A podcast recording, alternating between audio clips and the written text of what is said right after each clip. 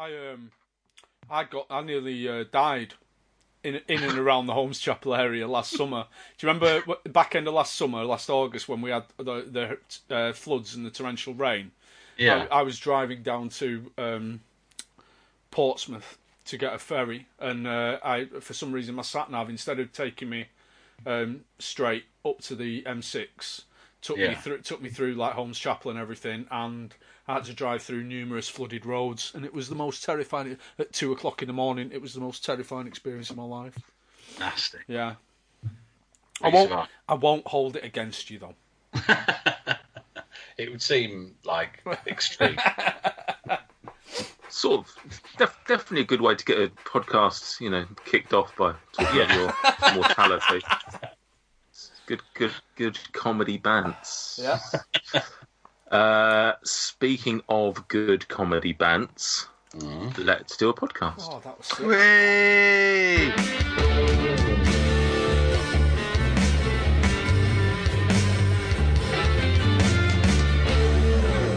Good evening and welcome to Fruck Unwrapped, the official podcast of Food Review UK. My name is Nate Peterson and we are going to dunk your ears in the coffee cup of conversation as we tackle biscuits.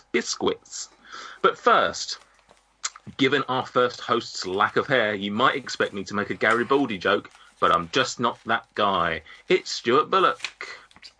Literally, we've already, prior to the podcast recording, we established that you have got less hair than I have. Oh, prove it. I've got hair island. Mm-hmm. You have no hair island. Yeah, I have a lonely island. Yeah, you only, in fact, your chest hair is only in the form of a small island, whereas I am quite luxuriously upholstered. I'm enjoying this new theme of ours, which is to bring up shit onto the show that we've talked about off show. Last week pens, this week hair. Yeah, that's what you guys out there can tune into next time. For anyone who is wondering, I'm using a different but still quite luxurious pen. Yeah. What's this pen, Stuart? This is my Honda branded pen. It's a similarly luxury pen brand. It's Cross. It's a Cross. Welcome to the pen podcast. It's a Cross pen, but it was a free gift from a Honda sales rep. Oh, yeah. A free gift. Yeah. It was a tool of persuasion. Yes, I'll buy this expensive car if you give me an expensive pen. Yes. You only asked for one pen. I dropped the ball there. I got I'm sure. Oh, and I got some mats as well. Got some foot mats. My friend got married to a Honda recently. Actually, well, I say married. It was a civic ceremony. He puts the this is poorly timed. He puts the jest in Digestive, the ball in Bourbon, and the knob in Hobnob. It's Michael Jameson. Crumbs, those were good puns. Hi there. Hi. I wonder if anyone's still listening. Good to be here. Thank you. How? What's your hair situation? It's archaic. I'm putting a lot less product in it. Long. It's long. That's inferred from archaic. Yeah, it's bad, obviously. Any temptation to shave it completely off? No. I don't think I'd look good like that, looking at you two. Mm. Oh! Sorry, I thought we were on objectively bad for a second then. Brilliant. No, I don't think it would suit me like it does you guys. If you've read some of the reviews of the show, then you might be right. And finally, despite the fact that this is the first time we're talking, our guest is a man who's incredibly important to me. As the founder of Man V Fat, his program helped me change my life. Not so much in the last few weeks, but we won't talk about that. Since then, he has moved on to other things and has written the wonderful Before and After, his first fiction, I believe. Please welcome to the show, Andrew Shanahan. Good evening. Hello. How are you? I'm very good, Shan. How are you? I know I'm not on video, but I will point out that I'm also bald as a coot as well. Yours looks more like choice, though, when I've seen your picture. It looks like you're one of the cool and trendy bald people. The people that make me and Stuart feel bad about ourselves. That's kind, but entirely inaccurate. Thank you very much for coming on the show. It's very kind of you. Thanks for having me. Like I say, as I put in the introduction there... I have to, first of all, thank you very much for the fine work that you did in setting up Man V Fat, which has helped me lose a ton of weight and many men across the nation. You must be incredibly proud of the fine work done by that system and how it's given a lifeline to so many people. Let's just clarify first: is it actually a ton of weight that you've lost? I was quite big. I haven't done the maths recently, what with you know being off, but it could be a ton. It could literally be a ton at this point. Yes. Well, that's very kind of you to say, anyway. But yeah, I'm always a little bit resilient towards that sort of that people say nice things about that, because I think that there's this sort of tendency amongst blokes when they've lost weight, or amongst anyone really when they've lost weight, to kind of put that praise onto a system, you know, to say, oh, I lost weight with Joe Wicks, or I lost weight with Weight Watchers or Man V Fat. And I think that in many ways, I think it's a psychological trait of people who struggle with their weight around the fact that they don't kind of take credit for what they're doing themselves. And they attribute their success to an external factor rather than it being, you know, something that you did. You're the one who stopped putting biscuits in your mouth, not me. You know, yeah, okay, so the system is good and it works and it provides cooperation and it provides community around that for men. But equally, you were the one who did all the hard work. So I rebuff your compliments and pass it back onto you and say, well done. You fell straight into my trap, which was to get a compliment. No, I totally understand what you're saying, and I certainly don't think you're wrong, but I think there are plenty of people. I've been overweight, you know, pretty much all of my life, certainly all of my adult life, and I've tried various things across the many years and never found any that have stuck anywhere near as comprehensive as this has. So, you know, in that sense, it might be right thing at the right time, I don't know, but equally it's something that's worked for me, and therefore it's just an alternative outlet for people like me who, you know, Slimming World on its own maybe wouldn't have worked, or Weight Watchers or whatever other things I've tried wouldn't have worked, whereas this has not only stuck for a long time, it's actually worked comprehensively. So I think that's, you know, had you not founded Man V Fat, you know, I could still be the weight I was, because I just wouldn't have found something that clicked with me. I think it's a big cocktail of things for a lot of us. So I'm certainly not suggesting it's purely Man V Fat, because I appreciate it is my own resilience in there as well. But it's I like I say, very. I think it's a great system, and it just gives an outlet to people that maybe men are notorious at not talking about their weight and their feelings and all that sort of stuff. And I think it's it gives an outlet for that. So, but then I think you'll probably be aware of this more than anyone really, Nate, about the fact that when you actually go onto any of the leagues or any of the groups, men are notorious. Well, I think there's this perception that men don't talk about things and won't talk about feelings, but in most of the leagues you can't get the buggers to shut up. You know, when we do actually get talking, and when we're given a platform and a sort of a, I hate to use the word safe space because it's a shit term, but it's, you know, that sort of sense of this is a place where you can come together and talk. You can't shut blokes up. Mm-hmm. I think that's the thing, it is the safe space, as you lovingly put it, because I think the reason a lot of men don't talk about their weight is because a lot of other men who aren't so worried about their weight might mock them, take the piss, and then you feel bad, and it's sort of a vicious circle, whereas this does give people the opportunity to say, hang on a minute, this isn't why, this isn't what I want to be in life. So it's and it's geared towards solely men as well, and I think that helps, is everything else doesn't necessarily have that male spin, and I know it's probably very politically incorrect these day and age to have that, but at the same time, I think it helps in something like this, which maybe has been missed. I think we need a bit of help every now and again. I think that, you know, if I am to receive credit for anything, I think it's the fact that initially it was the fact that I desperately needed, and probably still desperately need, that, you know, Man V Fat to exist. And also, I'm utterly shameless when it comes to asking for help, to talking about problems, and just waffling on generally, which is why I'm sure by the end of this podcast you'll probably want to kill me.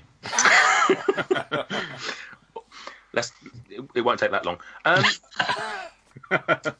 Moving on, I also mentioned there in the introduction, Before and After. That's your, I'm right in saying that's your first fictional book? It is, yeah. So I've written 3 non-fiction books, including the Man V Fat Weight Loss Manual and other books, and this is my first crack at fiction. To say that it is perfectly timed is underselling it somewhat. So tell the listeners what Before and After is about and where you got the inspiration. So as I was doing Man v Fat, one of the things that... So my background is I'm a journalist and have spent 2+ decades talking and writing about things that interest me, men's health, food, all sorts of things, really. And when I was doing Man v Fat, one of the things that I really enjoyed doing was interviewing guys who had lost a lot of weight. And occasionally that led me to talking to some guys who had had really significant mental health problems around their weight loss and just around life generally. And they were always really fascinating conversations. And some of these guys were what is colloquially known as shut-ins. So they didn't leave the flat house, just sort of stayed in. And because of the way modern life is set up, they just had food and everything delivered to them and kind of manipulated family members to get them all the calories that they wanted for the day. And it just struck me that it was such a... It seemed like a very modern crisis, because clearly prior to food delivery services existing, you wouldn't have been able to live in that way. You would have just died, essentially, unless you could sort of, you know, twist the missus's arm to go and get your food and that sort of thing. But it was really, I spoke to probably about 7 or 8 of these guys who had lived in this way. And it just stuck with me as the basis of something dramatic. And again, you know, something that just hadn't existed as an issue or as a situation before.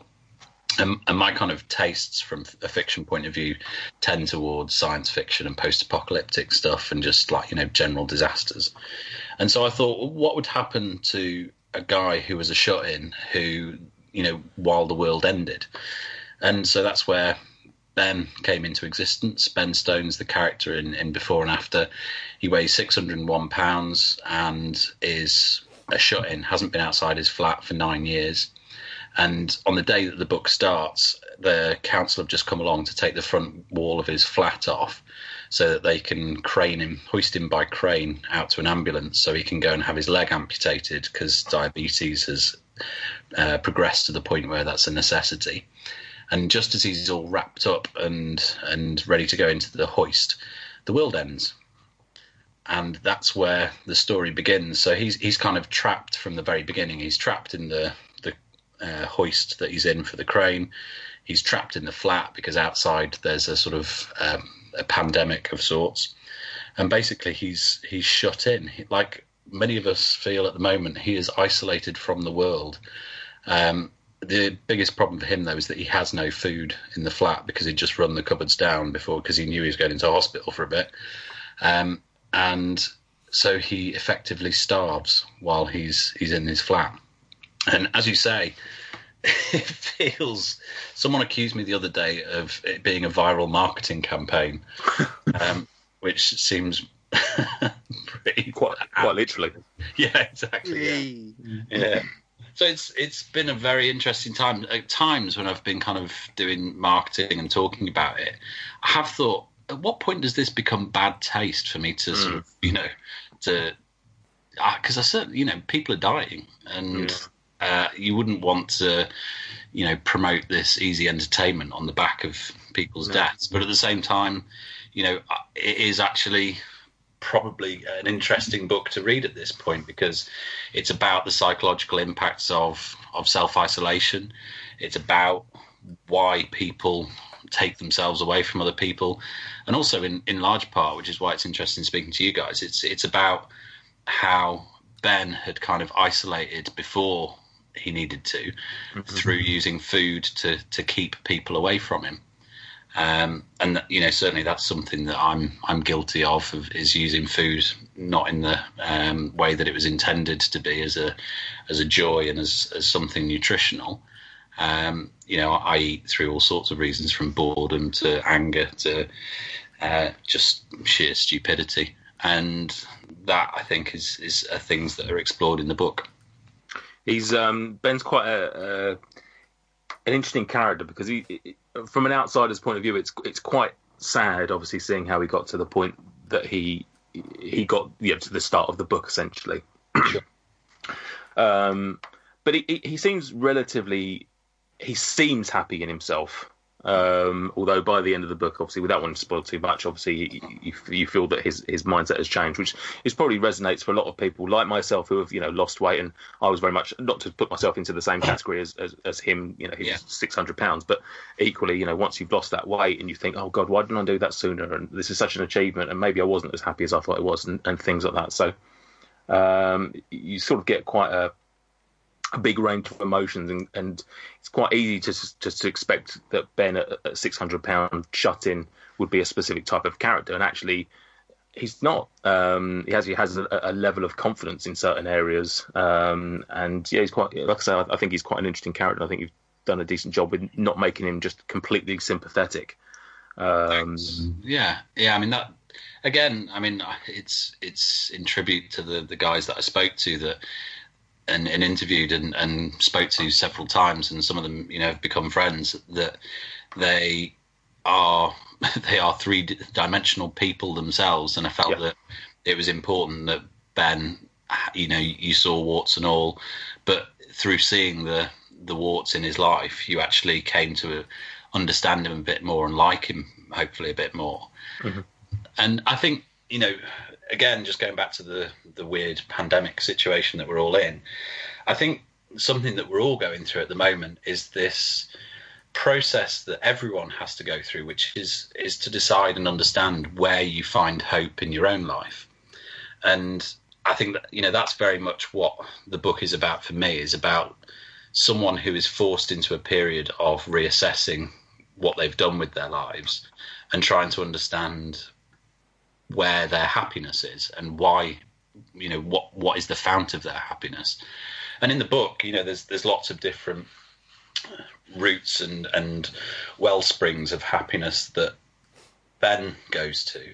But then I think that that's true for all of us, you know, that it's where do we find our happiness? And that really is, I think, as we go through this process of being locked in to our own homes, it's, I'm sure there's lots of people who are struggling with relationships and conversely people who are relishing the relationships that are around them, who perhaps have been, I was speaking to a mate who was saying, you know, he'd been working solidly for the last, you know, 15-20 years and didn't feel like he really knew his daughter.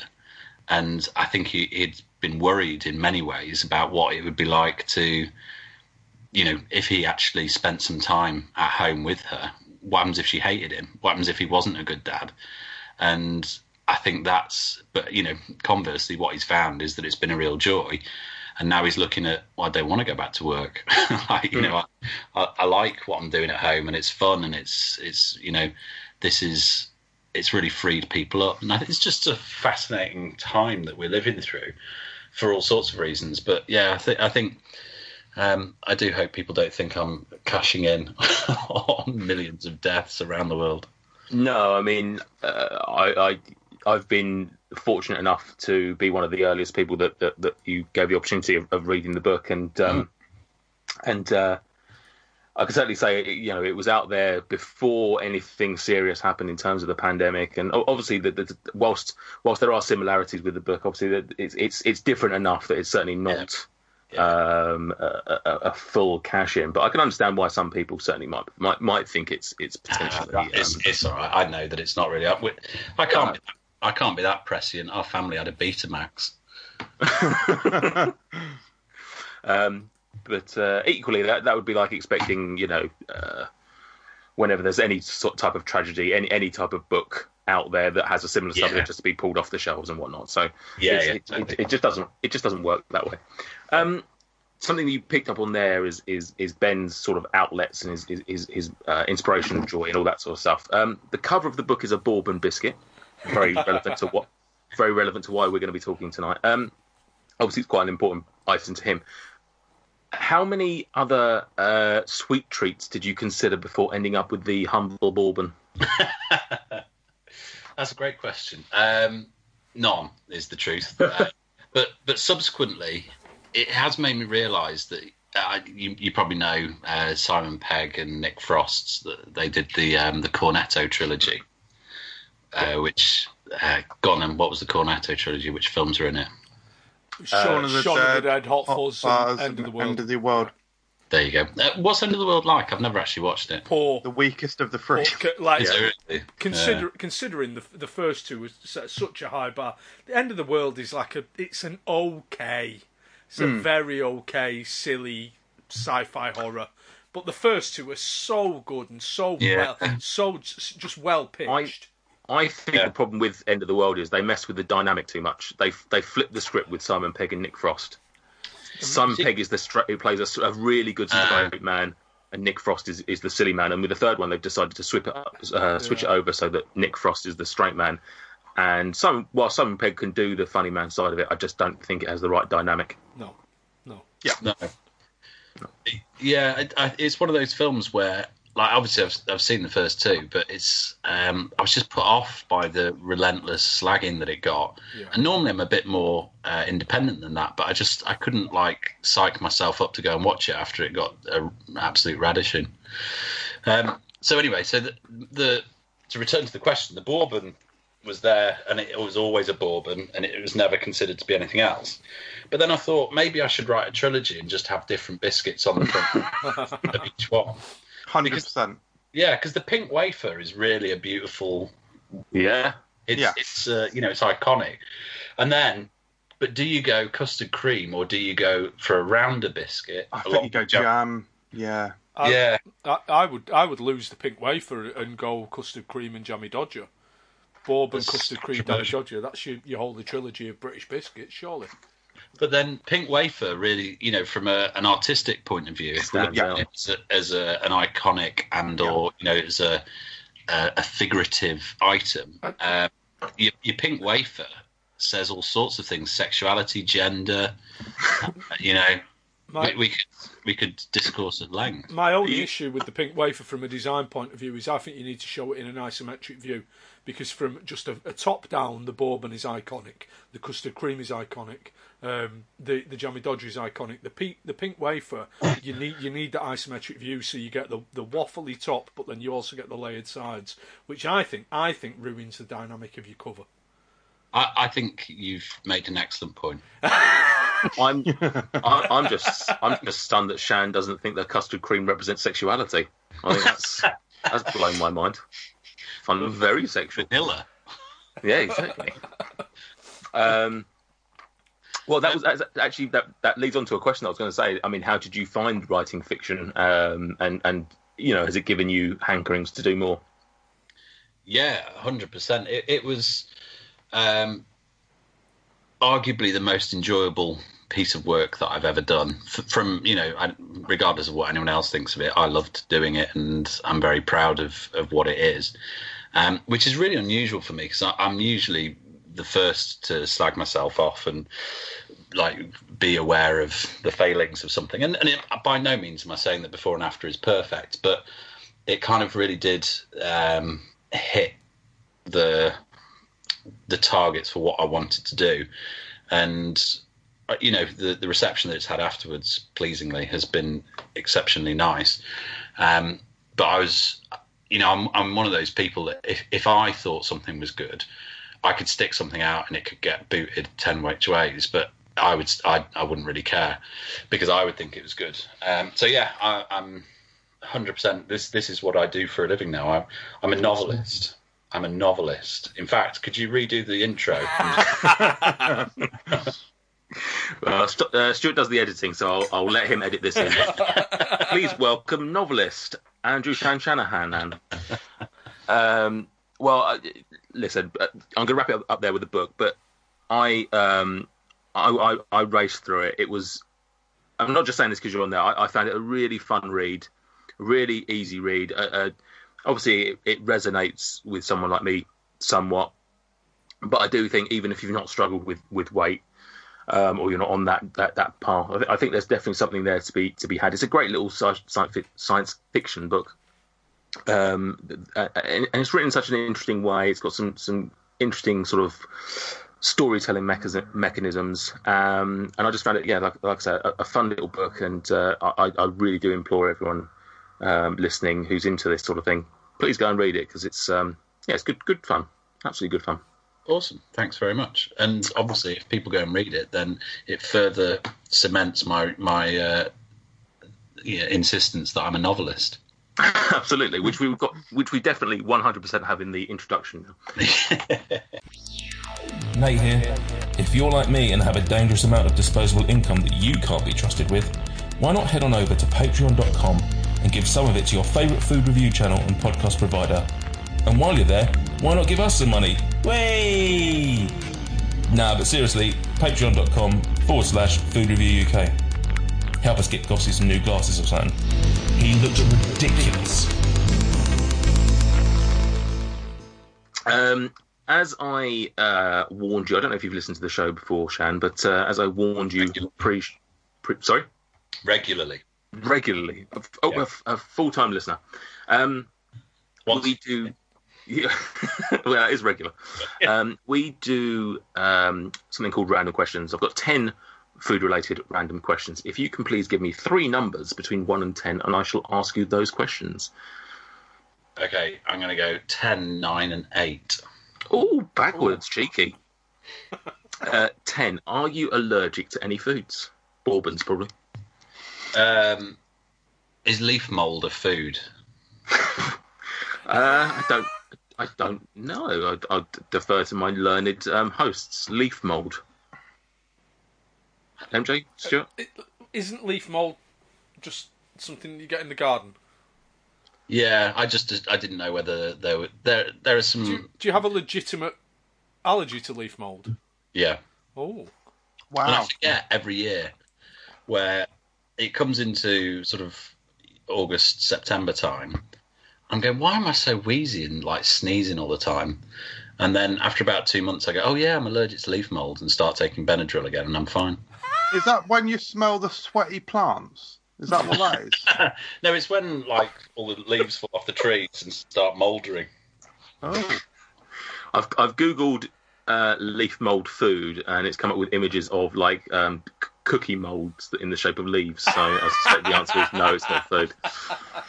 I didn't know if there was some sort of strange cultures where it would be a prized, probably nutrition.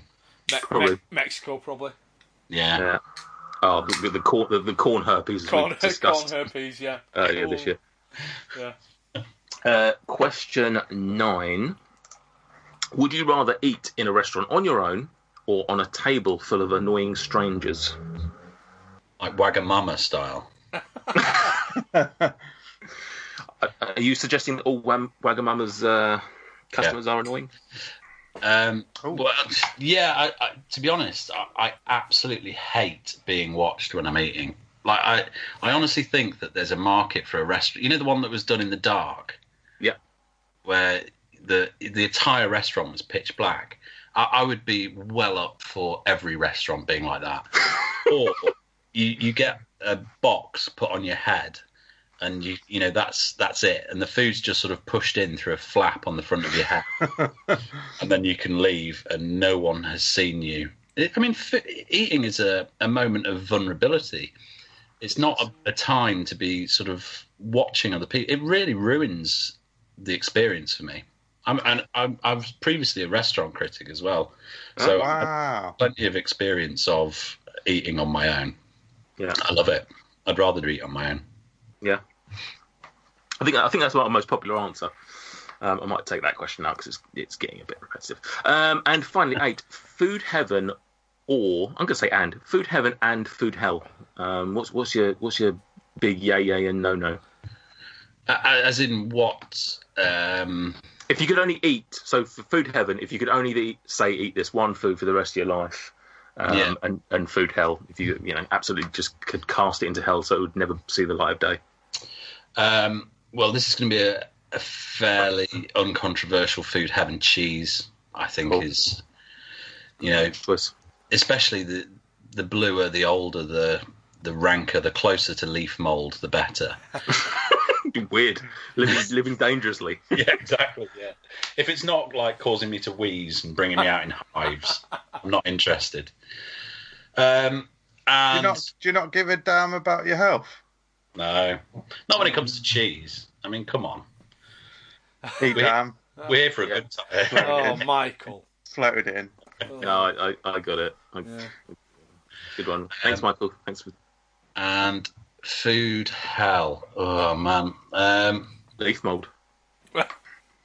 I think the pith of fruits, so oranges and clementines, satsumas. I just don't see what they were on about when they invented that. Don't like it. To be fair, you're not supposed to eat it. When I was a small boy, though, and you'd get a tangerine, a clementine, a satsuma, or whatever, I would forensically remove the pith. Now I do a functional job of peeling the tangerine, split it in two, and shove it in my mouth. I don't even try anymore, and I'm not sure my life's poorer for it. No, I think that's probably true, and I think that I've maybe gone on the same journey as you with regards to pith. But my children are still in the phase where any kind of remnant of that. I think the thing that it really it feels like it shares too many similarities with smegma. Back to cheese. Yeah. Yeah. Possibly not a word that's used too much in the podcast, but it feels like it's orange smegma. I'll have to try it. I've never really thought of it that way. Well, there's a review video for you. Yeah. And then after that, I'll try piff. Fantastic. Yeah. Oh, lovely stuff. On that bombshell, Quivia, I guess. Correct. Let's move on to. Q-U. I'm going to spell it wrong. Qurxnyt. Quivia. I have to rewrite this song now, won't I? Qurvia. Yeah, it's Quivia. Time to play Quivia. Qurvia. Yeah, it's Quivia. Time to play some Quivia. It's like a cross between some trivia and a quiz and a subject stems from the flow of those two aforementioned words. R-V-I-A. Yeah, it's Quivia. Time to play Quivia. Q-U-I-V-I-A.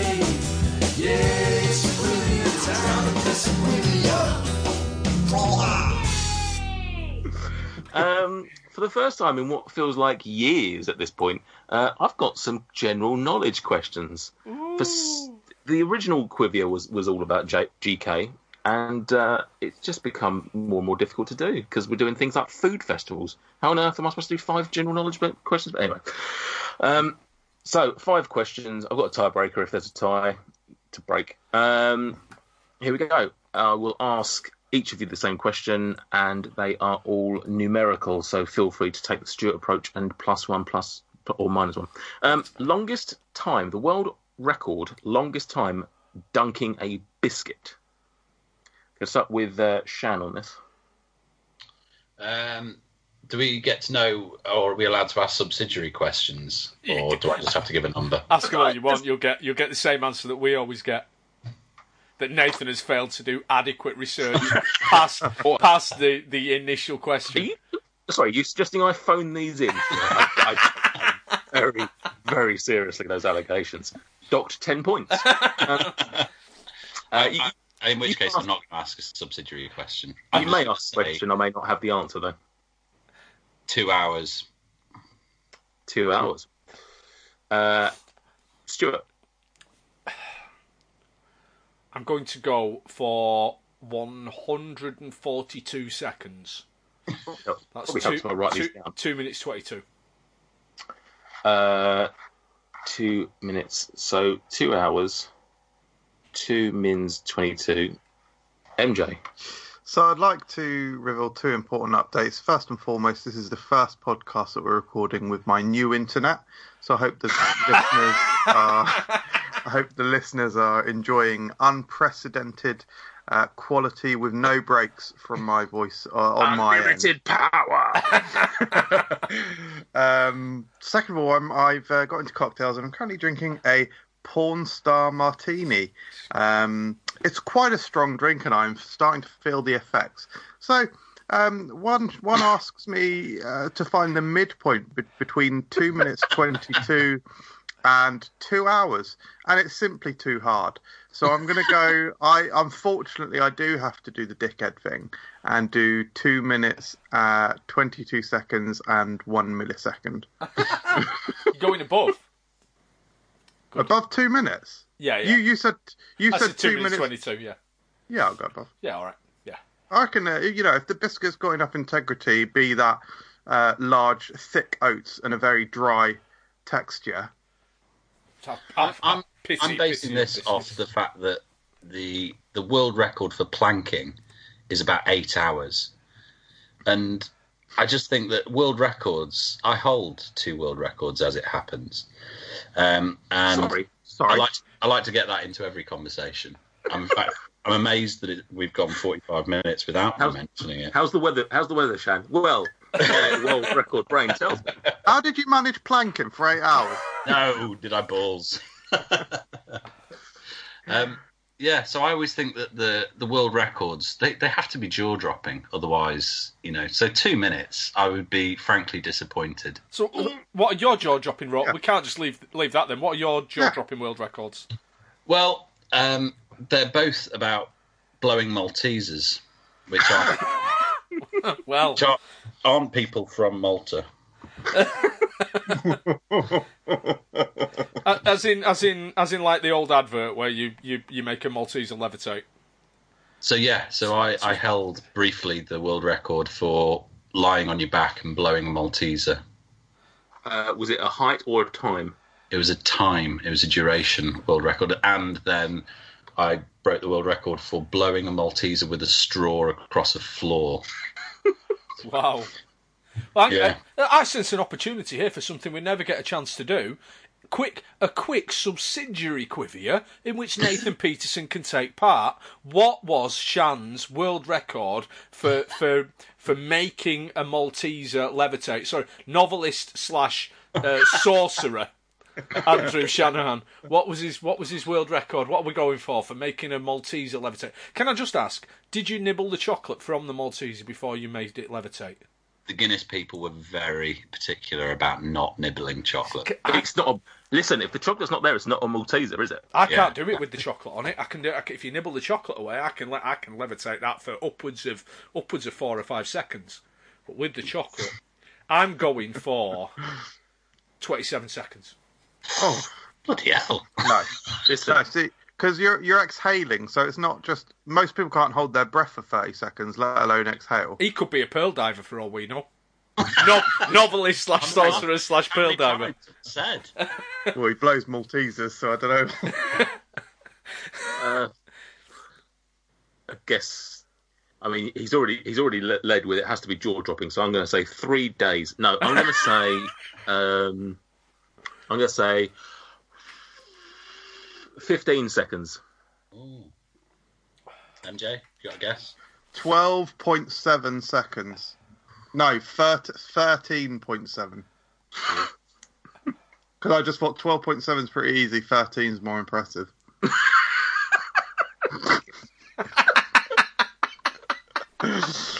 This new me drinking cocktails during the poddy is going to be good, isn't it? Is it? Shan, do you wish to divulge the answer? What was your guess, Stu? What did I say? 27. 27. You're all very generous. It was 3.5 seconds. Theo. Yeah. Hang on a second. The man that says all world records have to be jaw dropping. Yeah. 3 seconds. I know.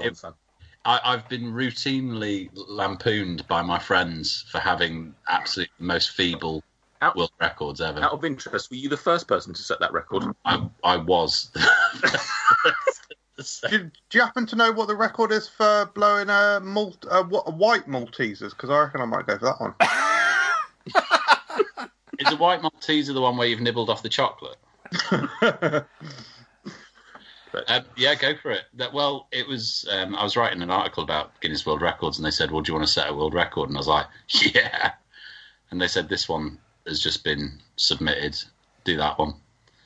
And I was rubbish. And what was the straw one? Was that a distance or was that a duration? Yeah, I think that was slightly more exciting. It was about 14 foot, and it's with a straw, so it is like. But again, it's a bit rubbish. They were both beaten within like 6 months. You know, there's that guy in America who just his thing is that he breaks world records, mm-hmm. and he has about I think he has like 600-700 Guinness World Records. Wow!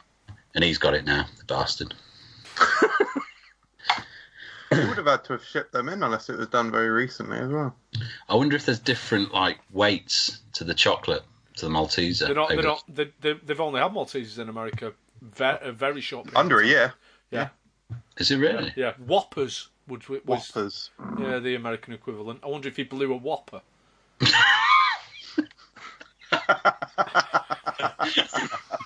a different podcast. Oh, great work. Wow, phenomenal. Long play set up. That's all written. That was written. Question 2.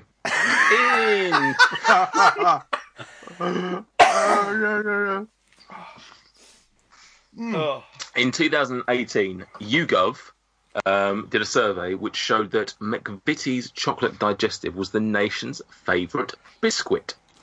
What percentage of the surveyed, enjoy a said digestive?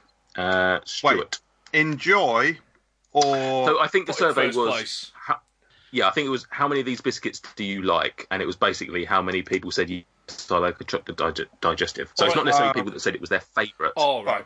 Oh, right. Oh, yeah. So it's basically which biscuit was enjoyed the most, but not necessarily everyone's top pick. Right, I was going to go for 37% when I thought it was how many top pick. I'm going to go for 84%. Oh, 84%. Michael Jameson? 79%. 79%. And Shan? 94%. 94%. No, I think there's a substantial amount of weirdos in the world that don't like chocolate. No, I don't think so. Wait, it was a chocolate digestive. Yes, the chocolate digestive, Michael. No. Oh, I thought it was a regular. No, if you listen to the question, you might hear the words. You're still thinking about blowing whoppers. Wait, did you say milk chocolate or dark chocolate? It was... carry on. Case dismissed. Class closed. Class closed. Case dismissed. What a burger, lad. Sticking with the chocolate digestive, dark or milk, who knows? Approximately how many calories are found in an average 266-gram pack, which I think is your regular medium pack? I was going to read out the answer then, but that's not what I'm... It's not how quizzes work. Michael, how many calories in a 266-gram pack of... chocolate digestives. And for the record, this was milk that I checked. 7, 8, 9, 10, 20, 22, 22 times 39. 22 times 39. It's just maths now. 22 times 39. Oh, chocolate, again. Blunder. 22 times 67. This goes out to Luke. How's this maths on a podcast? Is this good to listen to? 1,474 calories. 1470. No, incorrect. 1474. 1470. Shan. 680. 680. That's quite some swing. And Stuart. Well, the last time we had someone affiliated with Man V Fat on the podcast was when Stuart Normansell just bossed calories, and I'm way out on what Shan said, and now I'm wondering whether it's some kind of Man V Fat like calorie sorcery. 1,750. Oh, quickly message Stu. Yeah. Question 4. In 2015, a survey showed that the UK were the biggest consumer of biscuits. Yeah. But how many kilos per capita do we eat in the UK? Remind me, is a capita a square mile? Yes. No, it's 1,000 people. Right. It's a square mile of 1,000 people. I was going to say, if you choose somewhere like Birmingham, probably loads. Yeah. Whereas the middle of Wales, less, unless sheep eat biscuits. Which they might. I don't know what the supplies are. So, how many kilos of biscuits per capita? But yeah, per year. Shan first. Per year. Shan. I mean, it's literally pull a figure out of the air with this one, I'm afraid. 12. I'm really a big fan of the way you said 12. Stuart, if you could please repeat your answer in a similar style. I'm torn because I reckon I eat less than a kilo of biscuits a year. So, but I think I'm atypical. So I'm going to go for 7. You're a typical what? Well done. MJ. So capita is 100, right? No, it's 1,000. Per person, Michael. So no, per capita. So per 1,000 people. Per capita is per person. Yeah, it's per head. It's per person. It? Capita. Oh, God, yes. Yeah. I thought capita was 1,000 people. Bloody hell! It's a good job you don't work with numbers. Oh right. So I don't work with heads, mate. So in that case, I think we all eat 1.12 kilos. So is that 1.2? 1.12. 4 packets of biscuits a year per person. Nate, you just keep repeating the wrong thing. 1.12, just to be clear, because you did it on a previous question as well. You didn't read back what I actually said, and I don't know if there's some sort of bias or. And now it's gone quiet. I don't even know what's tension. Question 5. Prince William and Kate Middleton famously, I found out this week, had a wedding cake made, as we all know, they're passionately in love. Yeah. Prince William and Kate Middleton had a wedding cake made from Rich Tea biscuits. Yeah. I thought that was a question. But approximately how many Rich Tea biscuits were included in the cake? Starting with Stuart on this one. 3,000, Nathan. 3,000 per capita. MJ? 10, 11, 12, 13, 14, 15. 15. That's his answer. Write it down, 15. 18, 36. So there's 60. There's 74 on the bottom tier. Probably 60 mid, 50. So 70, 130. Let's say 190. 190 biscuits. Sorry, cut out there. What was it? 5? 109... 190. 190 biscuits? Yeah. In the future King's Cake.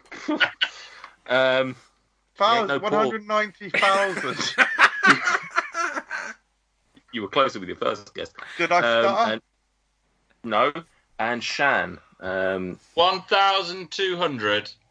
1,200. Oh my goodness. This is fascinating work.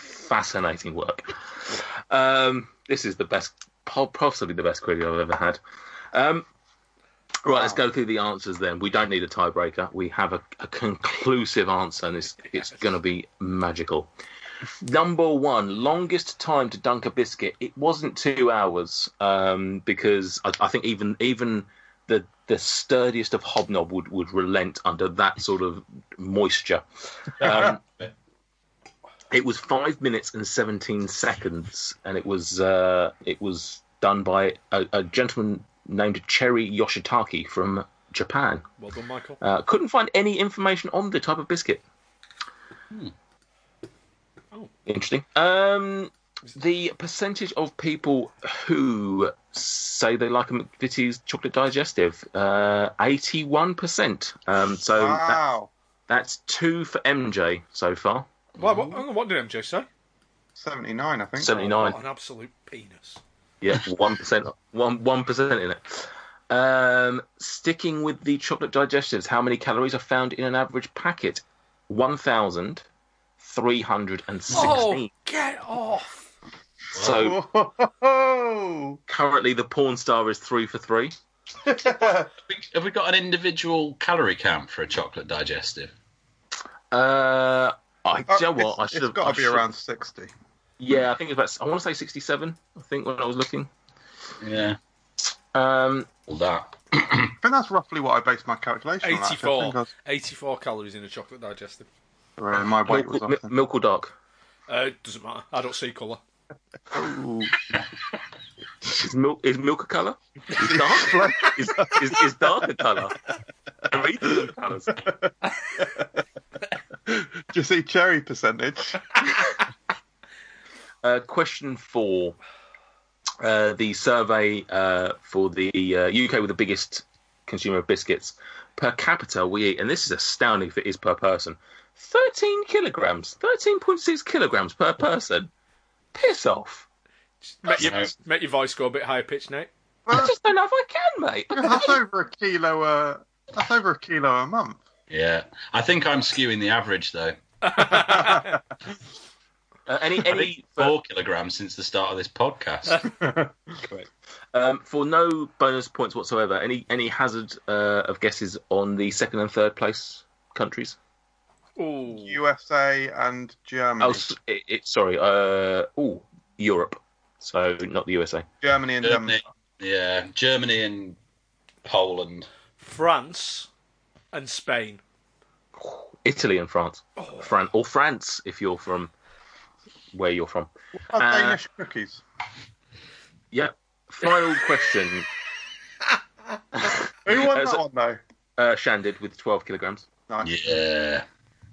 And finally, the Rich Tea Cake Biscuit. It was sizably more than 190. I mean, you probably bought about 190 for your Secret Santa, MJ. Shit, I did. Yeah. Yeah, but so I should clarify, I bought a guy at work who loves rich tea biscuits, so I bought him the ultimate rich tea biscuit tasting kit, which included one pack of every single brand of rich tea biscuit I could find, and a chart to mark off texture, flavour, blah, blah, blah. He very much enjoyed it. Did you know it was you? Oh, yeah, it was pretty obvious. Yeah. Yeah. Has he done the chart yet? Or? Yeah, he does. It was... I believe it was... I can't remember. I'll text him. But please. I think it was something like... McVitie's Light came out very high. Really? Yeah, they came out really high. I think they were winning for a while. They might have won it. McVitie's Normal definitely didn't win it. But they were towards the top. I genuinely didn't know there was a Rich Tea Light until your crazy shenanigans. Wow. Final question. So, yeah, the Prince William cake. It was 1,700. Wow. Which is still 200 less than your nan gets through in a weekend. So Shan also takes that point. So he gets 2 points. MJ gets 3, is tonight's winner. Brain of Quivia gets 0. Stuart's walked out. He's got 0. Absolute dickhead. Oh, and he's not going to hear me saying it. Oh, but I will say it again when he returns. Don't you worry. He'll hear it when he edits. What a wonderful, wonderful day. Oh, God. That's the best thing to happen to me all year. 0 points. Yeah, 0. I'm going to call him Mr. Zero. From hero to zero. Yeah, Stuart routinely wins this quiz, Shan, and it's quite, it's fair to say he's quite confident about the fact that he is Brain of Quivia, and just nice every now and again when it just blows up in his face. I'm glad to have contributed to his fall from grace. Oh, absolutely. I mean, you stole 2 points off him, if nothing else. So I'm disappointed with my calorie estimates, though. That's bad form. Yeah, I mean, you're quite some way off, but hey, maybe you live in a world where you're just sort of, you're happy and wish that all biscuits were less calories. Yeah, thanks. Yeah. One day we'll get to that 680 calorie pack of biscuits. That's the dream. That's what the That's what the scientists should be working on, not a vaccine. That's a joke, obviously. They should definitely be working on it. Let's move on to... Returned. Hello, Stuart. You all right, mate? No. Do you have to go to the toilet? Sure. I'm doing a dance. I'm doing a happy dance. He's hating it. He's hating it. Nah, fair. God, can't win them all, mate, can you? Although you could at least try. Yeah, I can. I can't win them all. Wait, can't now. No, I can't win them all now, can I? No. I wonder if I've ever scored zero. Routinely. So there you go. You're on my level, Stuart. How's that feel? Oh, God. What was your winning streak before this, Stu? I'm not sure. 2018. That 2018. Yeah. No, I don't win. I don't win every week. I just win 95%. What happened? Do you want to talk us through it? Genuinely, biscuits are something. Oh, here we go. No, here we go.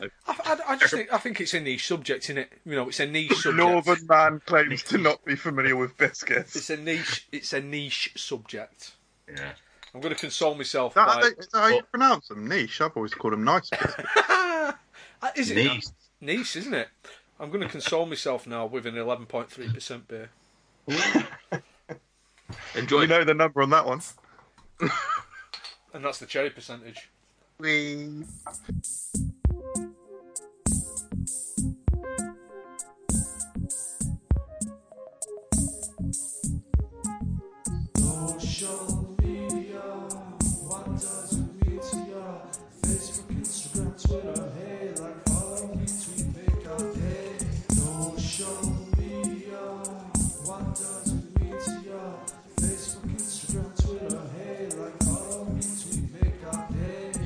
Food Review UK on Twitter at Food Review UK, Facebook also at Food Review UK, and on Instagram at Fruitgram.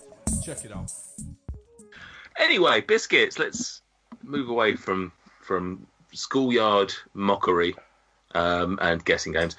Biscuits. What's so good about biscuits? Shan, you said that the mighty Bourbon was always going to be the face of the book. Was that solely because of the Cornetto comparison, so to speak, or is Bourbon like your thing? Do you like a Bourbon? I'm not a massive Bourbon fan. I think if you're going for a sandwiched biscuit, I think the custard cream is vastly superior, largely because it's a single mouthful. Oh, dearie me. Very sexual. Yeah. Very sexual. Do you know what I saw the other day, though? Someone, I'm not sure if this is a Scottish thing, but they have cheese on a Bourbon biscuit. Mm. No. No. Yeah. It makes me think you should probably try it. I'm not going to try it, but I'd like to see someone's face as they tried it. What kind of cheese was it? It just looked like a strong cheddar. Hmm.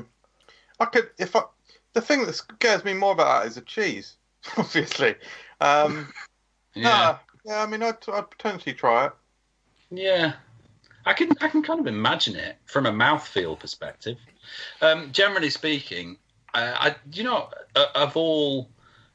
For my many food vices, biscuits don't really feature highly. If they're around, I'll eat 6 or 7 packs, but mostly they're a lot of work for the calories, I think. There's a lot of crunching, there's a lot of ceremony.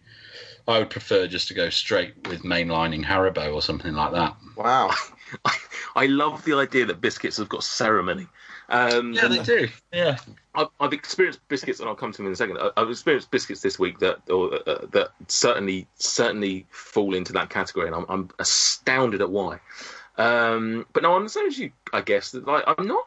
I do definitely like biscuits. I wouldn't necessarily call myself a biscuit lover per se, but at the same time, when they're around, I will shovel them into my face like there's no tomorrow. Like they are literally the last biscuits that I'll ever consume. It's quite weird. And on this diet hiatus, if you will, it's...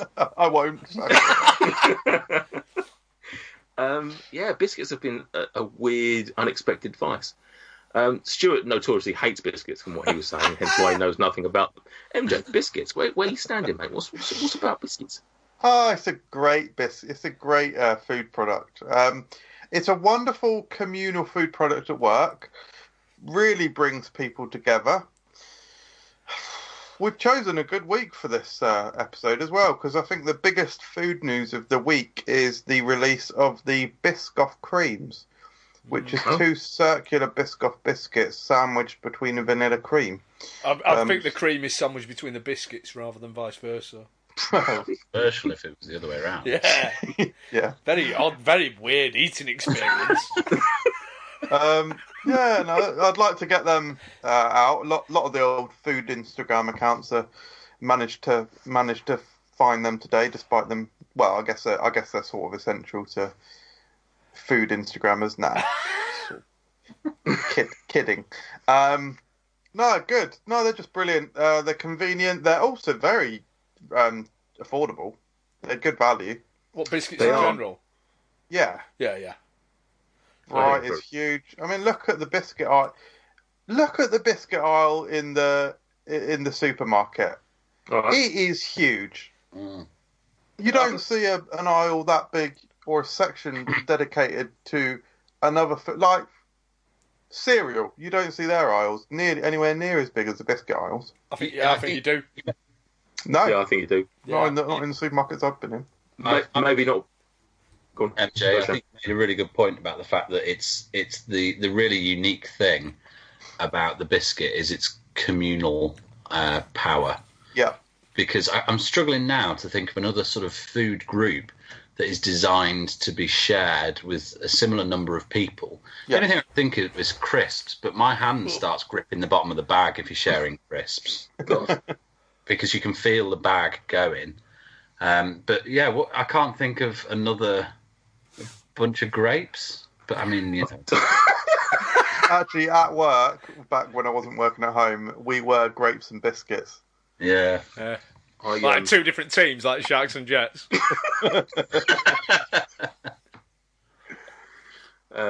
Yeah. Very, yeah. I'm now trying to think of an appropriately funny other food, but I'm not going to. Cookies versus biscuits. We discussed this before when Rich came on. It was a hugely contentious episode. What's the difference? Is a cookie a biscuit, or is it not a biscuit? Yeah, I do think it is a biscuit. It's a type of biscuit in my eyes. No, a cookie like, for example, a Maryland cookie.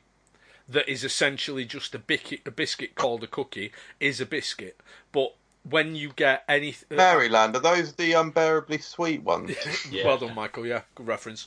Any cookie that's just a small, hard cookie is a biscuit. But I think that anything that you buy that's, for example, you buy the 5 in a bag, I think that's a different product. I think that's a baked good. Rather than it's got more in common with a brownie than it has with a biscuit. Biscuit. Oh God. What does biscuit mean, Michael? What, baked twice? Yeah, because biscuits are dry and hard. That's the whole purpose of a biscuit. It's dry and hard. It's had the moisture gone out of it. It lasts for a long time. A cookie is not a biscuit. Imagine thinking Rich's cookies live in the same world as a Rich Tea. Come on. I know they've got Rich in them, but. I mean, the science says that an actual cookie is not a biscuit.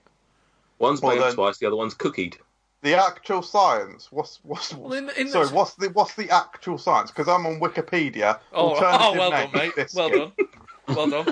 Let's see how many times biscuit is mentioned on the cookie page. Yeah, because in America they don't have biscuits. They call anything that's a biscuit a cookie. In this country, what we call a cookie isn't a biscuit, unless it's a Maryland or a packeted. If it's packeted like a biscuit, it's a biscuit. Shan, how do you feel about cookies versus biscuits? I'm not sure I can summon up the same level of passion for the debate, and so I'm going to cede my time to Stu. Thank you. Yeah. So, Stuart, you're saying that In America, biscuits are all called cookies. Irrelevant. Why'd you do like a higher pitched voice for me when I'm an intensely masculine man? It's only when you're saying stupid things. If I was like doing an impression of all your charity work, I'd be like, oh yeah, I'd like that. An impression of my charity work. No, cookies, as we all know, have their origins in 7th century AD Persia. So, biscuits, on the other hand, whoa, I'll tell you. Maybe. Give me a second. Different types of baked goods, different.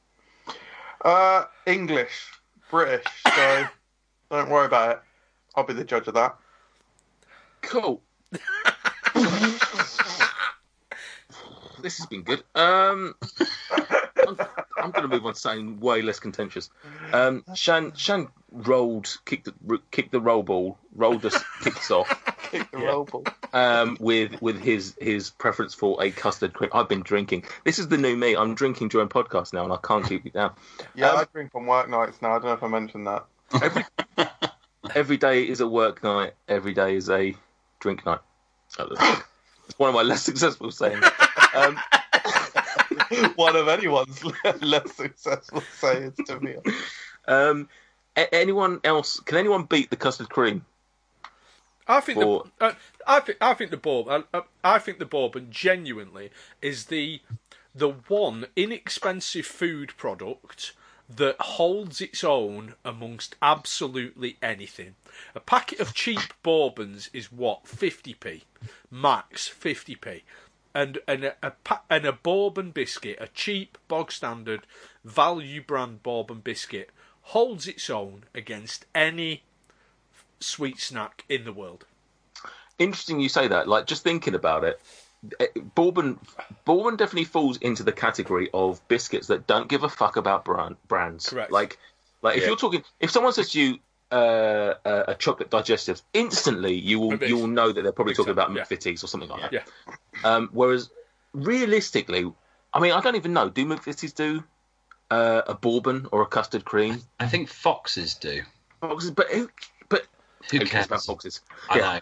I wonder if, because we see this a lot with food products, particularly biscuits and cereals, but you tend to see them all being made by the exact same factory and just different package. Yeah.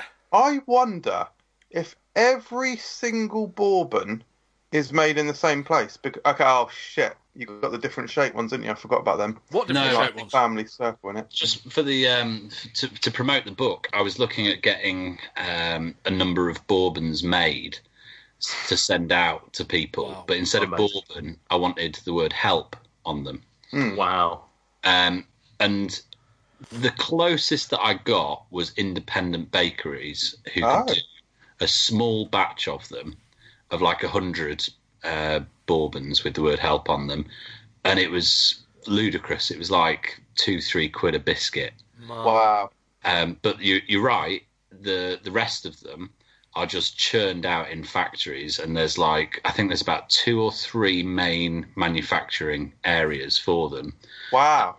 And you're right as well that they are essentially the same factory will make Bourbon biscuits for 5 or 6 different companies. Yeah. And basically, further to Stu's point, it seems to me that the only real difference between a Fox's Bourbon packet and your Lidl or your no brand name version is that the plastic's slightly thicker.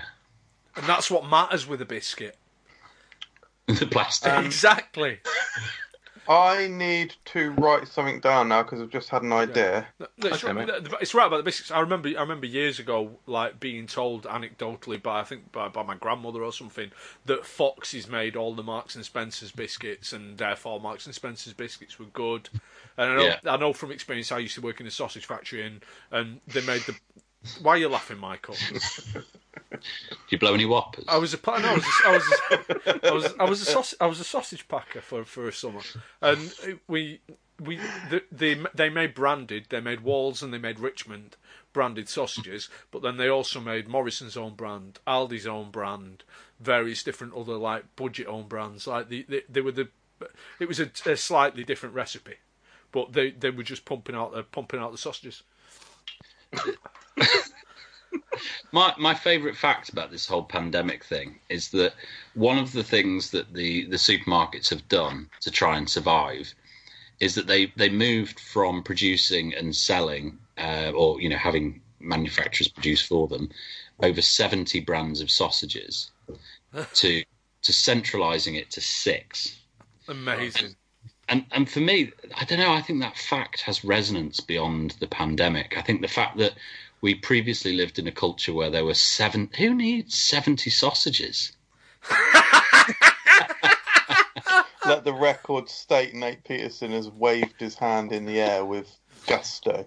Wild boar sausages with fennel and artichoke and... Yeah.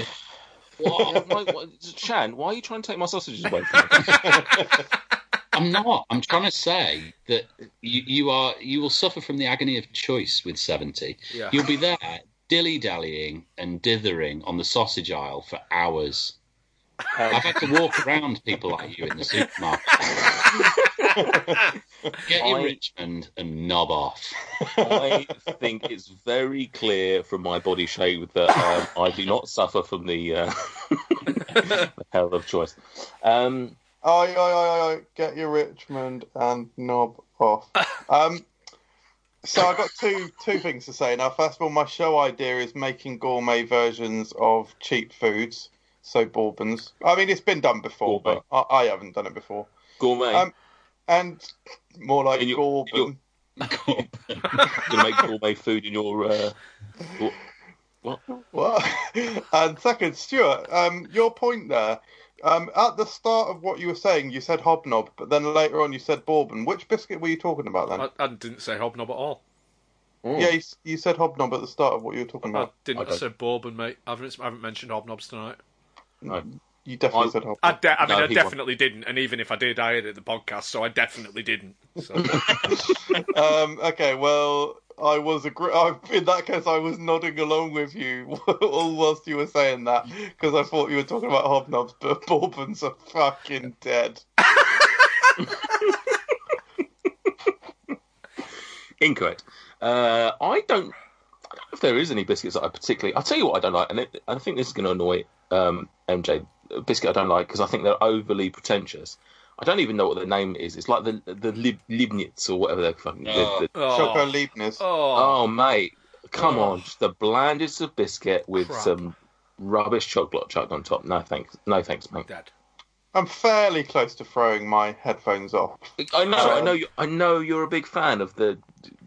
awful cracker that calls itself a biscuit. They're nice. They're a bit muted. They're quite rich, and they taste like really fine ingredients. You know, you're not a million miles away from the truth by saying they're boring. They are boring, but they're nice. They've got a great texture. The quality of the chocolate's great. The snap of the chocolate is excellent. Good snap. And the underlying biscuit's really good. I actually am a fan of. They do in. I don't know if it's in Europe specifically, rather than not the UK, but they do something called Zoo. So Leibniz Zoo, and they're like little animal biscuits with just not coated in chocolate. So a bit more of the richness of the butter biscuit comes through, which actually a bit nicer. Sound like absolute dog bob, like awful. I mean, just they're in cute animal shapes. Oh yeah, that is what matters. The shape of the biscuit. Oh, correct. One that I've never understood is the ginger nut, just purely from any biscuit which challenges you from a dental point of view like that. It's I don't know whether it's an age thing or just that if I have to expend the calories that I'm consuming to chisel my way through the biscuit, you reach a certain point where it's like, am I actually losing weight from eating it? It's like the celery. Yeah. Yes. Yeah, it's like celery strip. Yeah. Celery nuts. Same. I tell you what, though, like a shop bought a McVitie's ginger nut is dead. But like I remember we used to get ginger biscuits from the market that were like more akin to a large ginger cookie, and they were because ginger is a flavour that belongs in biscuits. But the ginger nut does the dirty on ginger flavouring biscuits. It really does. It doesn't provide ample ginger flavour, and it provides too much of a textural challenge. And do you know what's also bad about that is that it's encouraged artisanal biscuit producers to put flecks and chunks of ginger in their biscuits, and that just should never happen. Wow. For the record, I don't think we've ever had anything as intellectual as artisanal said on this podcast. I was just desperately trying not to say anal. So we have welcome, good on. Welcome to MJ World. I will 100% agree with you on ginger nuts and back you up on that. What I will say, though, is I had a mild obsession a couple of years ago with ginger creams. Oh, yeah. Which seems to have a much better texture and the added bonus of sweet calories in the middle. Sweet goo. Yeah, sweet but goo. That's where, you know, because then you definitely know that you are in a positive calorie deficit or the opposite of deficit because you've got the goo. Yeah. Is that a science? Is it? I think so. As close as I get. Speaking of goo, what are our opinions on Oreos? So I'm not actually a big fan of sandwich biscuits, except Oreos, which I think are just a wonderful creation. I like their playfulness and their... I'm not talking about in the bedroom, mate. Not that kind of sandwich. By which I mean their willingness and ability to switch up flavours and throw some novelties in there and whatnot. And we're still talking about this from an eating perspective, yeah? Yes, I like the way an Oreo spanks me. I think I'm reading in between them. I was never a particular Oreo fan until I had the double stuff. Are we still talking about that?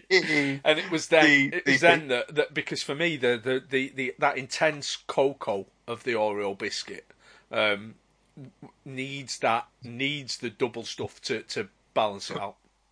More goo. Yeah, more goo necessary. I prefer the balance of the original because I do think the flavour of the cocoa biscuit is slightly more interesting than the flavour of the cream, but it's still a great balance. And yeah, a fair comment. I know the double stuff has a lot of fans. Brilliant biscuit though. It gets a little bit of a bad rap. I think people don't appreciate the depth of flavour that it really has. If you eat an Oreo, I challenge anyone listening to this, if you've got a pack of Oreos nearby, original Oreos, grab one, eat it with your eyes closed, maybe put on some 16-bit SNES music to really get the full sort of immersion. Any particular game theme tunes? I mean, I'd go for Donkey Kong Country 2 Diddy's Conquest just because it happens to be the best video game soundtrack of all time, but I suppose it's up to you. Mm. The thing that I worry about with the Oreo is that I feel that it's cultural appropriation in many ways, in that we are appropriating another culture's biscuit traditions and culture, and you know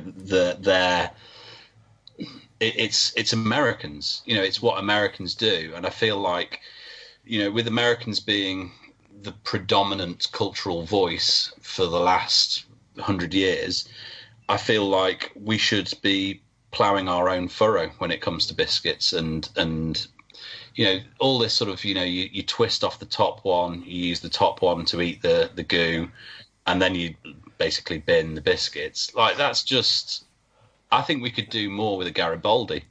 You know, we could be teaching the kids. We could be teaching the kids how to fish out the little raisins, and you know, doing fun things with our biscuits and send that over to the States, rather than, you know, them dictating to us about what biscuits and what we do with them biscuits. So one fun thing about the Oreo though is that if you say it quickly enough, if it's a palindrome.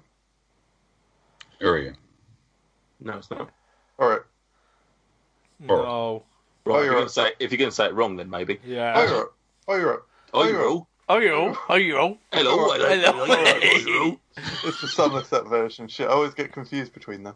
So it was palindromes and Somerset. It was exactly as you've described there. Is the only issue I have with the Oreo. I have no problem with the Oreo existing as a biscuit in our culture. If anything, I see it as Americans trying to appropriate British biscuit culture by them making what is basically a very British biscuit rather than an American cookie. I do have the issue with us appropriating the ceremony of the Oreo, which was only something. Oreos have existed in Britain since, I remember getting my first Oreos in about 1997. Sorry, Omni. And that twist and lick business that didn't appear over here until a few years ago, and I do take issue with the sentiment of the that's a false. They try to implant a false memory. It's like Werther's Originals. Your grandma didn't like Werther's Originals because Werther's Originals didn't exist until 1997. Don't tell me what my grandma didn't like. Is that true? Yeah. Werther's Originals came out in 1997. I don't recall Werther's Originals existing much before the 90s. Yeah, it's an implanted memory. Hang on. Much before the 90s. Now, you've literally skipped a decade there, mate. You've gone from 97 to much before the 90s. Well, the 97's in the 90s, mate. Introduced 1903. How many Werther's Originals are eaten per capita? That's every 1,000 people, Nathan. Zero if you count people that lived to the end of the year they ate them. I'm Googling Werther's Originals now. What's better, the year of the Oreo or the year of the apple? What's worse or what's better? I think we know which one's worse. I need to film my apology video. That we should send any sort of biscuit-eating tradition for any of our biscuits that we could export to the States, because we need strong exports in our economy from now on. Yeah. So what twisted... Try and suck the Bourbon cream out through the holes of a Bourbon. No. Keep going all day. Would a Cadbury finger count? Because when you try and stick it down, you. I don't know if they'd. Obviously, women can't. But I tell you what would work. The impress. Like rubbing the foil on a Kit Kat. Oh yeah, that's classic. That's not anymore. And then finger down the middle. Yeah, I tell you what killed that: the chunky. Yeah, did. Well, that and the fact that they're not wrapped in foil anymore. No, very true. Very true. That shows how long it's been since I bought a fingered Kit Kat. They're multi-packs, aren't they? No, the two fingered multi-packs aren't wrapped in foil. Oh, maybe they are. The last one I had was a plasticized foil, yeah. Rather than do you have four fingers? That's a bit personal. But... I tell you, it's two fingers. Another ceremony around biscuits from the other side of the world. Are you familiar with the Tim Tam? Yeah, the Tim Tam is the superior penguin, and the Australians nibble off a corner. And then they nibble off an opposite corner, and then they suck a warm beverage through the Tim Tam, and it essentially explodes the biscuit. Yeah, it's not pleasant. If you're going to take eating advice from criminals, then I don't. I've just thought of a good meme idea, actually. So I did like the Pokemon, all the kids in the Pokemon. Well, you do evolve, right? So you do Bourbon evolves into Penguin. Penguin evolves into Tim Tam. No, Penguin evolves into Foxes Classic. What? Foxes Classic. Mm. Oh, Michael. Foxes Classic? You're telling me you don't know the Foxes Classic? I don't know it by name. It's a bloody good job we've done a biscuit episode. What? Why would it change colour, you nonce? It's the king of the biscuits, the Foxes classic. Oh, yeah, they are. Colour. They are actually nice. What? Yes, it is. It's chocolate covered, the one I've got in front of me. Yeah, it's chocolate covered. Yeah, but the underlying biscuit ain't going to change colour and then change back, is it? Why not? That would be the shiny version, if you know your Pokemon info. Don't. This is brilliant. No, Fox's Classics are nice, actually. Fox's Classics are an incredible biscuit. You really like someone if you put out a Fox's Classic pack. Fox's Classics are any Tunnocks branded biscuit product. Oh. I think you're straying dangerously into the... That's more like a sweet. A Tunnock tea. Tunnock tea cake. Oh, not a tea cake. I would never class a tea cake as a biscuit, but I would perhaps put the Tunnock's caramel wafer in the same realm as the wrapped chocolate biscuit, i.e. the Penguin, the Club, the United. If you're a gourmand of a certain age.